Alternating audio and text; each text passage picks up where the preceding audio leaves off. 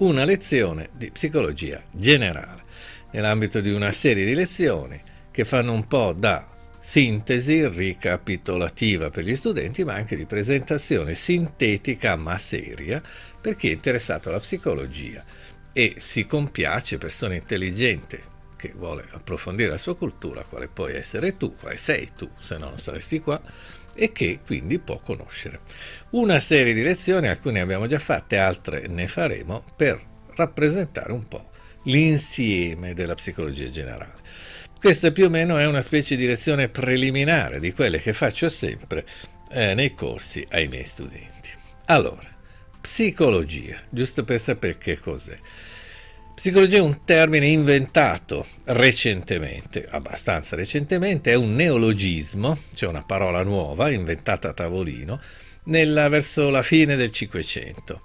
C'è tutto un giro, Goclenius eccetera, non entreremo nel dettaglio, ma è interessante segnalare il fatto perché alla fine del Cinquecento siamo nel pieno della riforma cristiana, antagonista rispetto all'insediamento della Chiesa cattolica, e quindi risente probabilmente. Il fatto che si inventi una parola alla fine del Cinquecento per indicare questa psicologia sicuramente qualcosa vuol dire.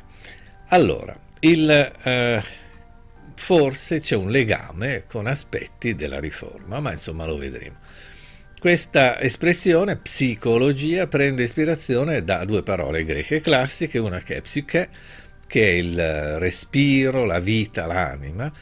In realtà non è esattamente quello che intendono i greci antichi per con psiche, cioè sì e no. Psiche in realtà vuol dire soprattutto farfalla nell'uso greco, però insomma facciamo che va bene, può anche essere usato in questo senso come principio della vita.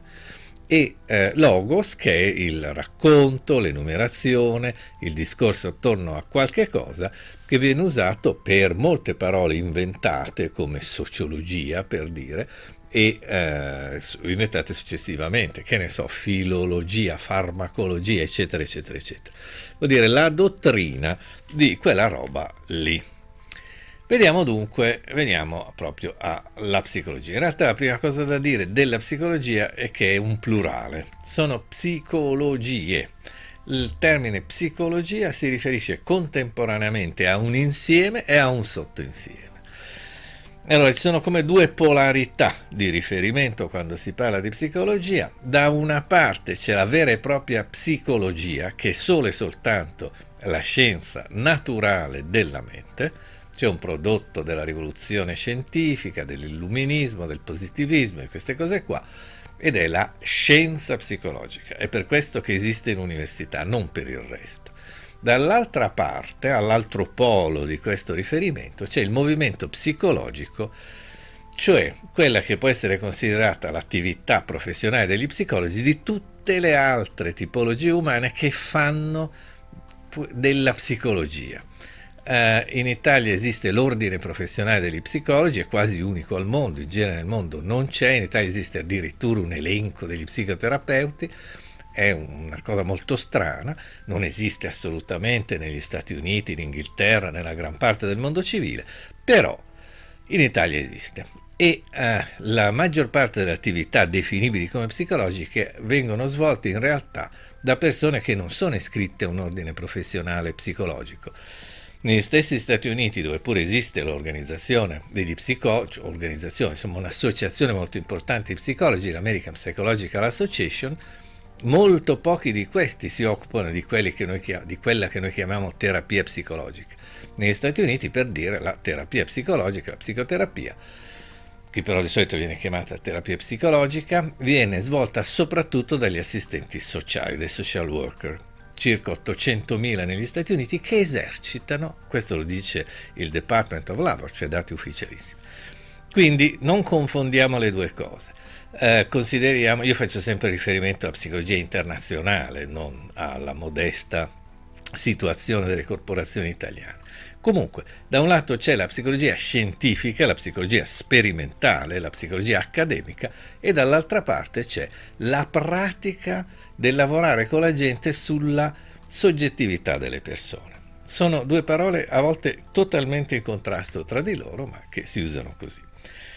Capiamo che soprattutto per chi si rivolge all'università stiamo parlando di psicologia scientifica, cioè psicologia in senso stretto nell'uso internazionale e solo ed esclusivamente quella disciplina delle scienze naturali, scienza naturale, con tutte le caratteristiche delle scienze, matematiche, fisiche e naturali si chiamano in università, che si fonda su una ricerca controllata, sulla evidenza dei dati oggettivi per descrivere e per spiegare i processi mentali e il comportamento.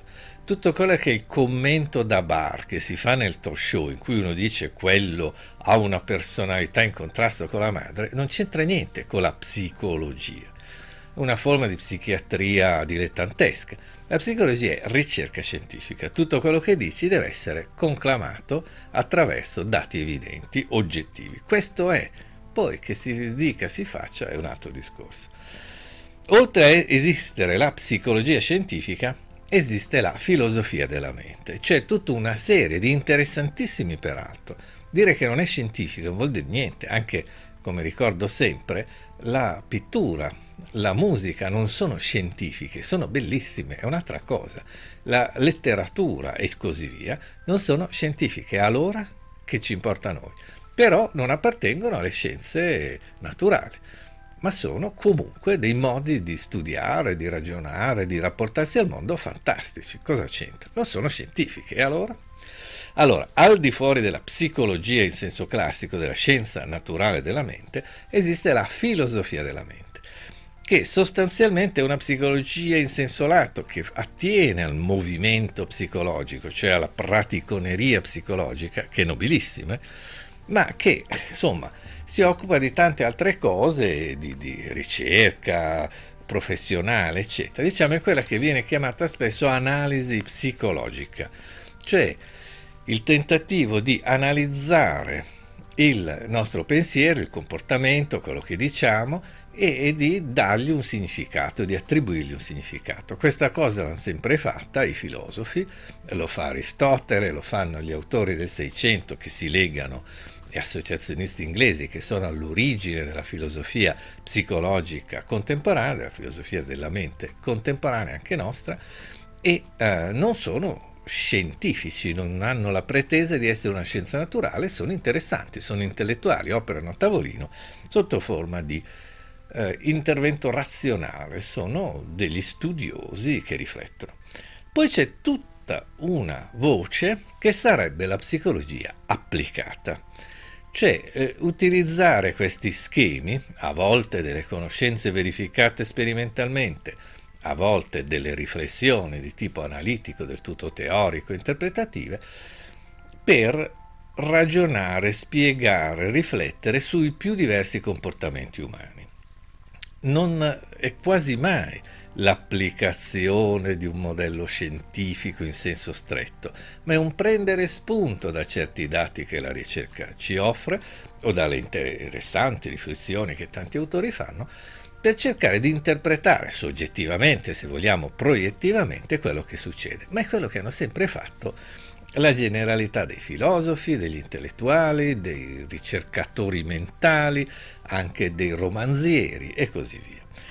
Quindi si rivolge alle cose più varie, ai temi della medicina e alla sofferenza mentale, che non sono praticamente mai affrontati in termini biologici, perché non ci sono, tutta la psichiatria non si riferisce a delle patologie dimostrate in modo evidente, ma solo delle interpretazioni di comportamenti.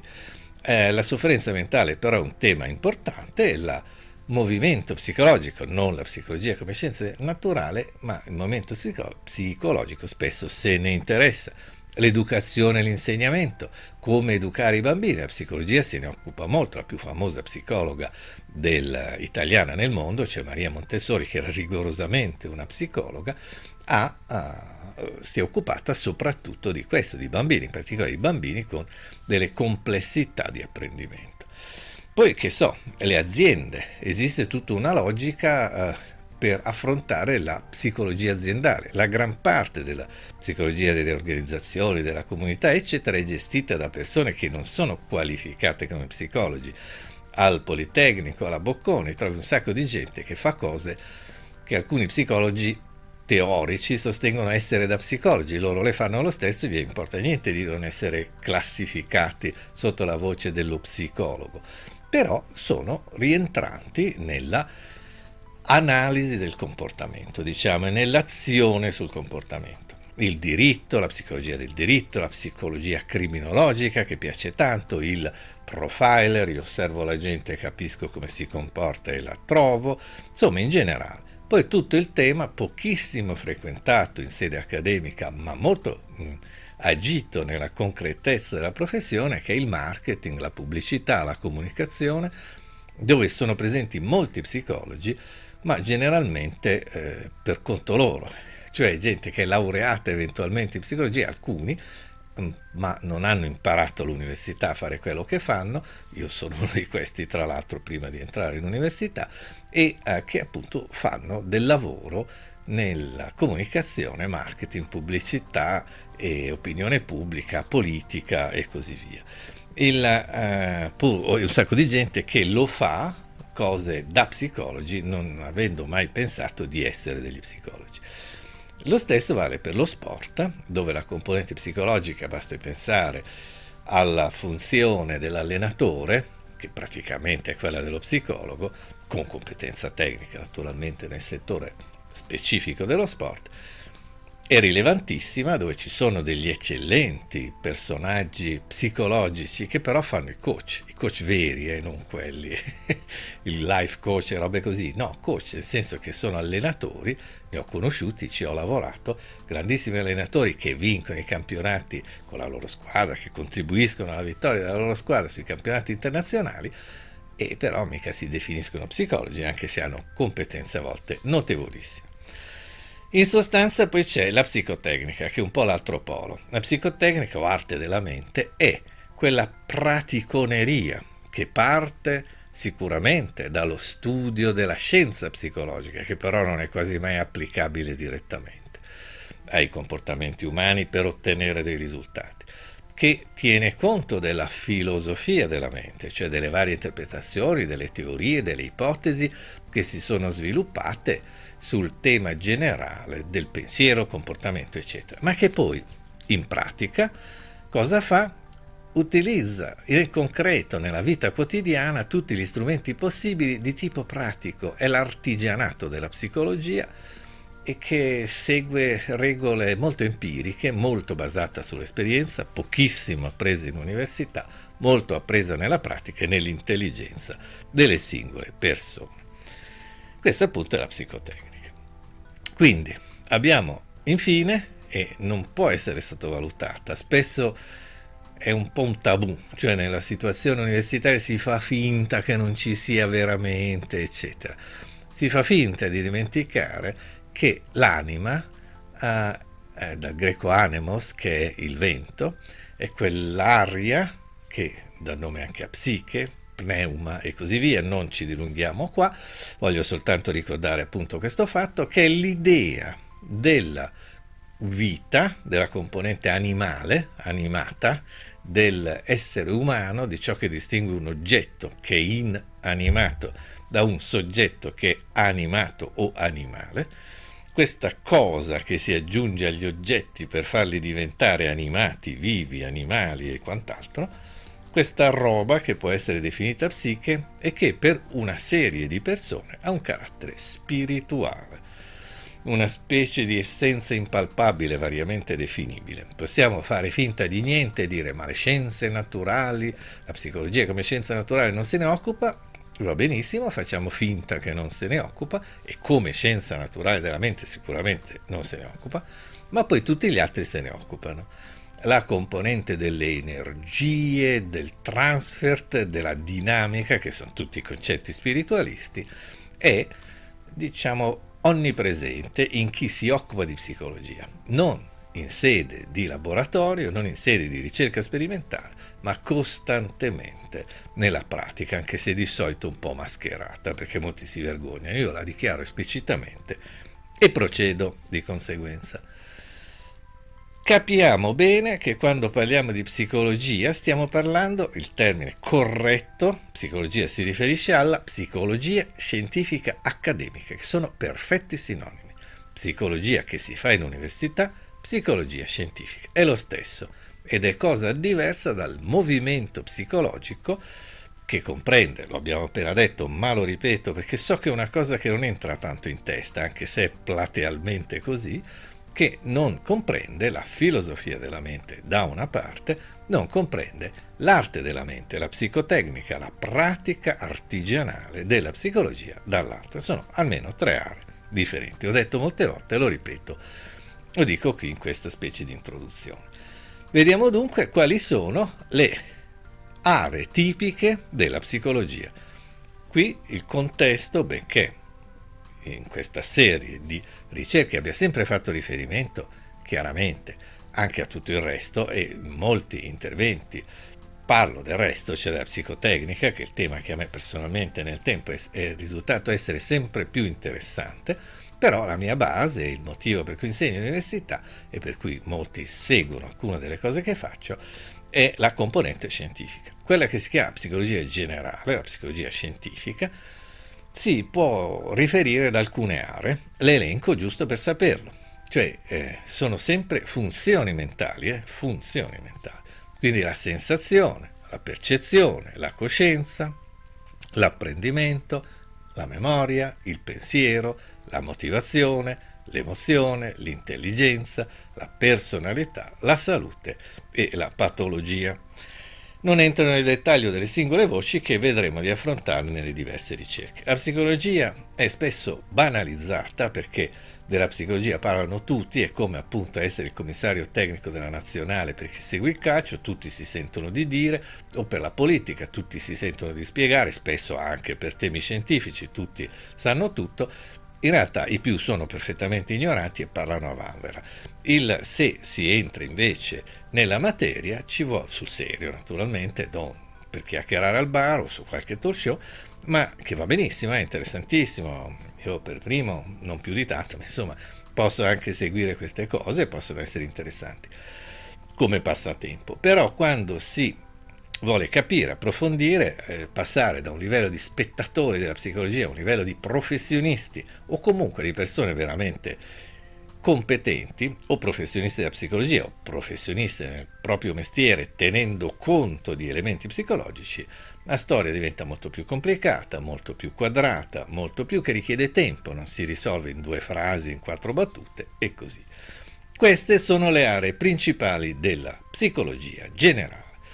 Le funzioni mentali e un modo di approcciarle non è ovvio. Sensazione, percezione, coscienza, apprendimento, memoria, pensiero, motivazione, emozione, intelligenza, personalità, salute e patologia.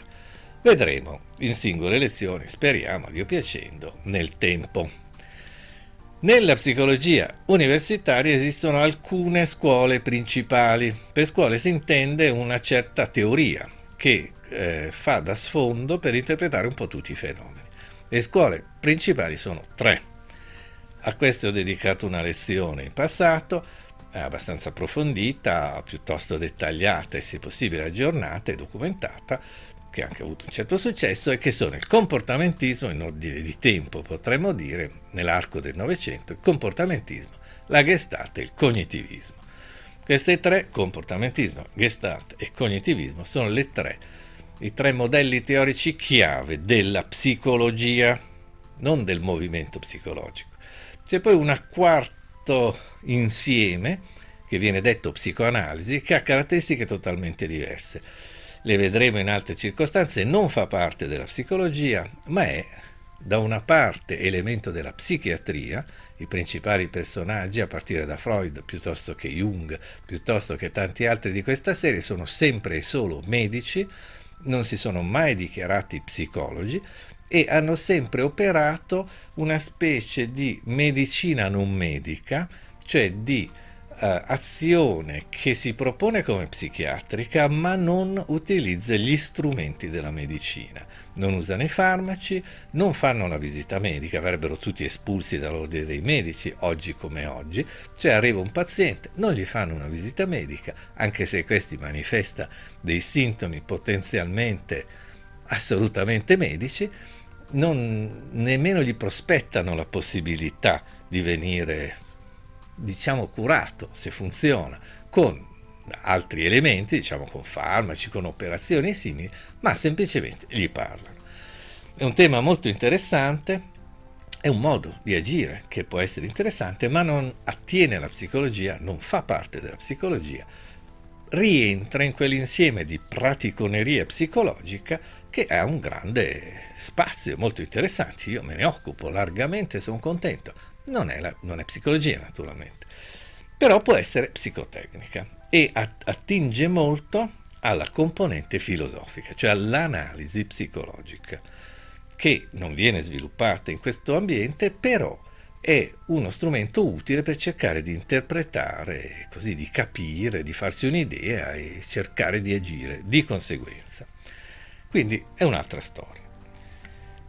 Allora, ci sono anche delle ulteriori, le cito perché si utilizzano, anche se poco presenti, soprattutto nella cultura psicologica italiana, che ha delle grosse lacune di incompetenza e di ignoranza, diciamolo serenamente, tipo lo strutturalismo, il funzionalismo, che sono le chiavi della psicologia statunitense, che pure è la base di tutta la psicologia italiana. Se tu studi all'università psicologia, userai quasi esclusivamente testi originariamente in inglese, prodotti nel contesto della cultura anglo-americana. Anche le rare volte che sono firmati da un italiano, di solito li ha pubblicati in inglese secondo i criteri rigidi del sistema culturale anglo-americano. La psicologia è, assieme alla pop art, praticamente l'unica forma culturale originale e potentemente definitoria della cultura e dell'influenza culturale degli Stati Uniti nel mondo che ci sia stata. Sono queste, non altre originalità significative.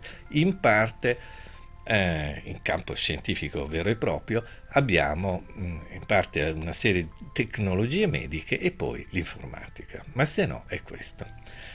Allora, oltre allo strutturalismo e al funzionalismo c'è il tema generale della psicologia dinamica, che è tutto un filone che vedremo in altre circostanze, che non attiene alla psicologia, ma è il tentativo di utilizzare lo schema classico della presenza di un dinamismo, cioè di un magnetismo, di un elettricismo, di un energetismo mentale, per interagire con le persone. Una lettura in chiave energetica dagli spiriti animali di Cartesio in poi, e anche prima per la verità, che insomma tenta di dare questo tipo di spiegazione. Poi c'è un insieme che negli Stati Uniti viene generalmente definito come terza forza o psicologia umanistico e esistenziale, che sostanzialmente è un artigianato, una psicotecnica molto, insomma, fatta come si può, senza nessuna particolare pretesa di essere scientifica, senza nemmeno un grande desiderio di organizzarsi in forma teorica,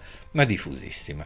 La generalità degli psicologi operativi negli Stati Uniti e la gran parte in realtà anche di quelli italiani, anche se poi si richiamano ciascuno, io dico sempre ai miei studenti, tu devi dire che sei uno scienziato cognitivo perché questo vende meglio, ma poi tutti fanno più o meno della terza forza con i più diversi nomi, sempre dicendo solo io la faccio, una mia roba originale, ma è sempre la stessa, almeno dall'inizio, diciamo dalla fine del Settecento e poi ancora di più dall'inizio dell'Ottocento fino ad oggi.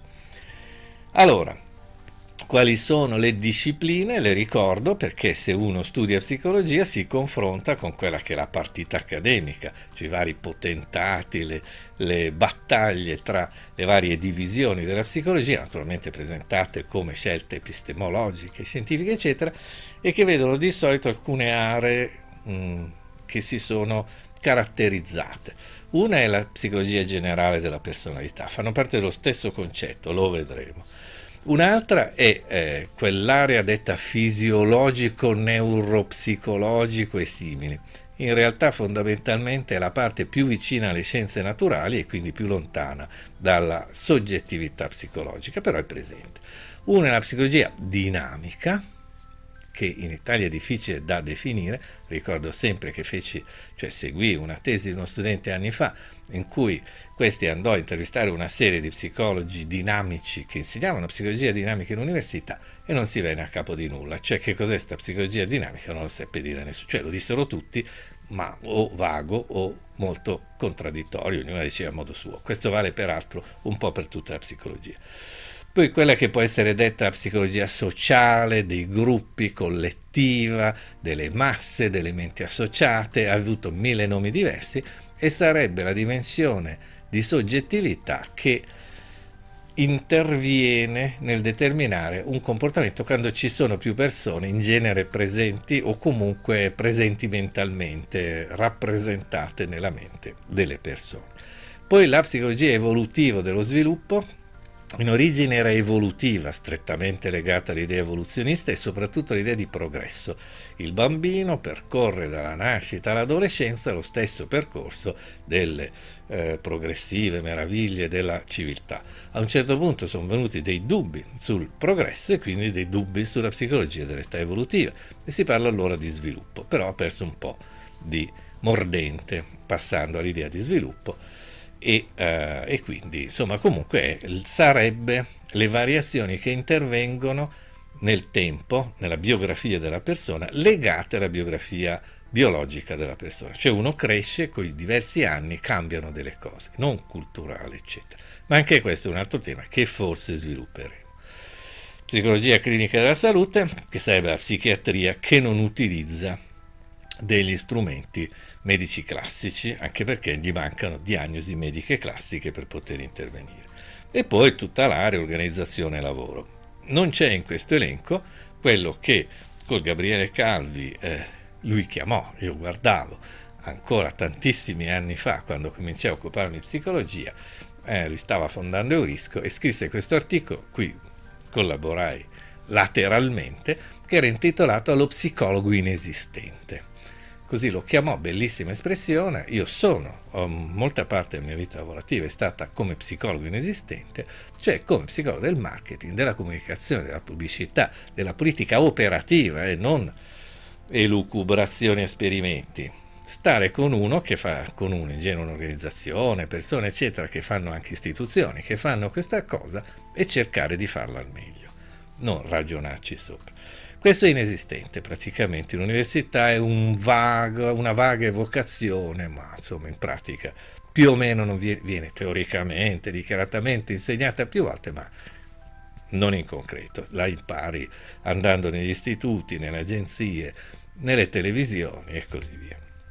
Allora, quali sono gli strumenti tipici? Anche questi vanno visti uno per uno approfonditamente, ma diciamo che le classiche metodologie, strumenti di ricerca e simili della psicologia possono essere, non saranno tutti, ne ho elencati alcuni, perché ricorrono sempre, il laboratorio sperimentale, i test mentali, che sono uno degli elementi chiave dell'affermarsi professionale della psicologia negli Stati Uniti, ma anche della sua crisi, perché a un certo punto sono stati praticamente buttati via, però continuano a esistere come strumento di ricerca, come strumento di discriminazione, di selezione, non tanto, ma come strumenti di ricerca sì.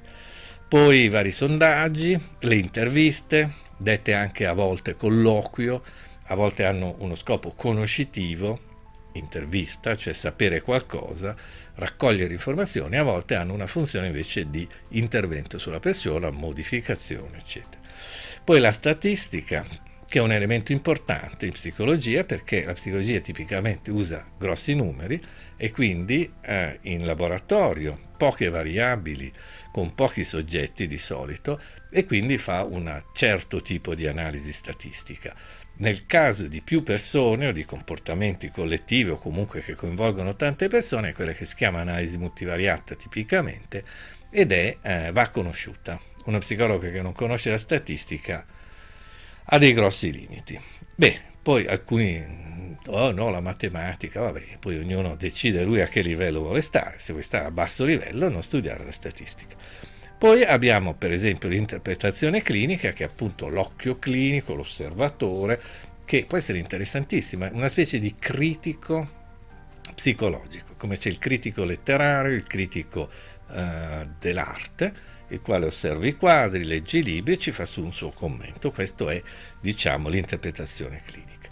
Poi c'è l'osservazione, che è un grande strumento, si usa anche in biologia, in etologia si usa l'osservazione, e che consiste nel guardare. Naturalmente non è guardare per ritrovare i propri stereotipi confermati o per proiettare le proprie fantasie, ma cercare di osservare il più possibile in modo non condizionato e quindi cercare di capire il nostro oggetto di osservazione, il nostro interlocutore, di solito un essere umano, e quindi può essere anche un essere animale in generale, e quindi osservare, imparare a guardare senza preconcetti. E poi c'è questo vastissimo tema del lavoro concreto sul campo, cioè della psicotecnica, dell'applicare artigianalmente come si può, in modo praticone, ma è quello che fanno anche molti medici, con tutta la loro conoscenza eventuale, quando ce l'hanno, della medicina, della fisiologia, della biologia, della farmacologia, eccetera, eccetera, e poi fanno quel che possono. Lo stesso fanno gli psicologi. Una quasi ultima considerazione, giusto introduttivamente, il tema del biopsicosociale, che ricorre fortemente in psicologia, un po' quelle robe che si dicono, però c'è questo modello secondo cui nella spiegazione, nello studio del comportamento, bisogna sempre tenere conto di tre livelli. Uno biologico, che sono i fattori appunto biologici, concreti, naturalistici, fisici, misurabili fisicamente, il fattore psicologico, che è tutto questo insieme, e il fattore di tipo sociale, cioè la famiglia, gli amici, le relazioni amorose, il fatto di stare all'interno di una cultura, sostanzialmente. Poi diciamo che la componente biologica fa riferimento al corpo, lo dico piuttosto rapidamente, la componente psicologica fa riferimento alla elaborazione cognitiva ed emotiva, al pensiero, quindi a tutti gli aspetti che sono stati chiamati umore, personalità, la capacità di autocontrollo, l'auto-osservazione, i diversi livelli della coscienza, diciamo le diverse coscienze parallele, qualcuno la chiama superiore o conscio, inferiore o inconscio, io preferisco, come insomma fanno anche altri ovviamente, pensare a coscienze parallele che interagiscono tra di loro, e poi la componente di tipo sociale, che fa invece riferimento ad aspetti economici, culturali, politici e di questo tipo, l'organizzazione della vita sociale, per alcuni il possesso dei mezzi di produzione, eccetera, eccetera. Allora, è bene precisare che il modello biopsicosociale è diverso dal modello medico, cioè uno psicologo pone una certa attenzione alla dimensione biologica, ai virus, ai geni, a tutte le caratteristiche, al DNA, queste cose qua, che sono molto interessanti, però poi quando hai davanti uno non è che ti servono più di tanto, e comunque sono un elemento di cui tenere conto, non sono l'oggetto sicuramente della psicologia. Vediamo un attimo una conclusione, anche se non è che serve una conclusione in una lezione, è una brevissima, questa è stata una brevissima presentazione di alcuni concetti da avere chiari quando si pensa di occuparsi di psicologia. Voglio solo sottolineare un dato, perché lo devo sempre precisare a chi si avvicina alla psicologia, non sto parlando al movimento psicologico, ma alla psicologia, e cioè che la psicologia sta alla psicotecnica, cioè le scienze della mente, delle funzioni mentali, stanno alla pratica concreta dell'arte della mente, come la biologia sta alla medicina o la fisica sta all'ingegneria.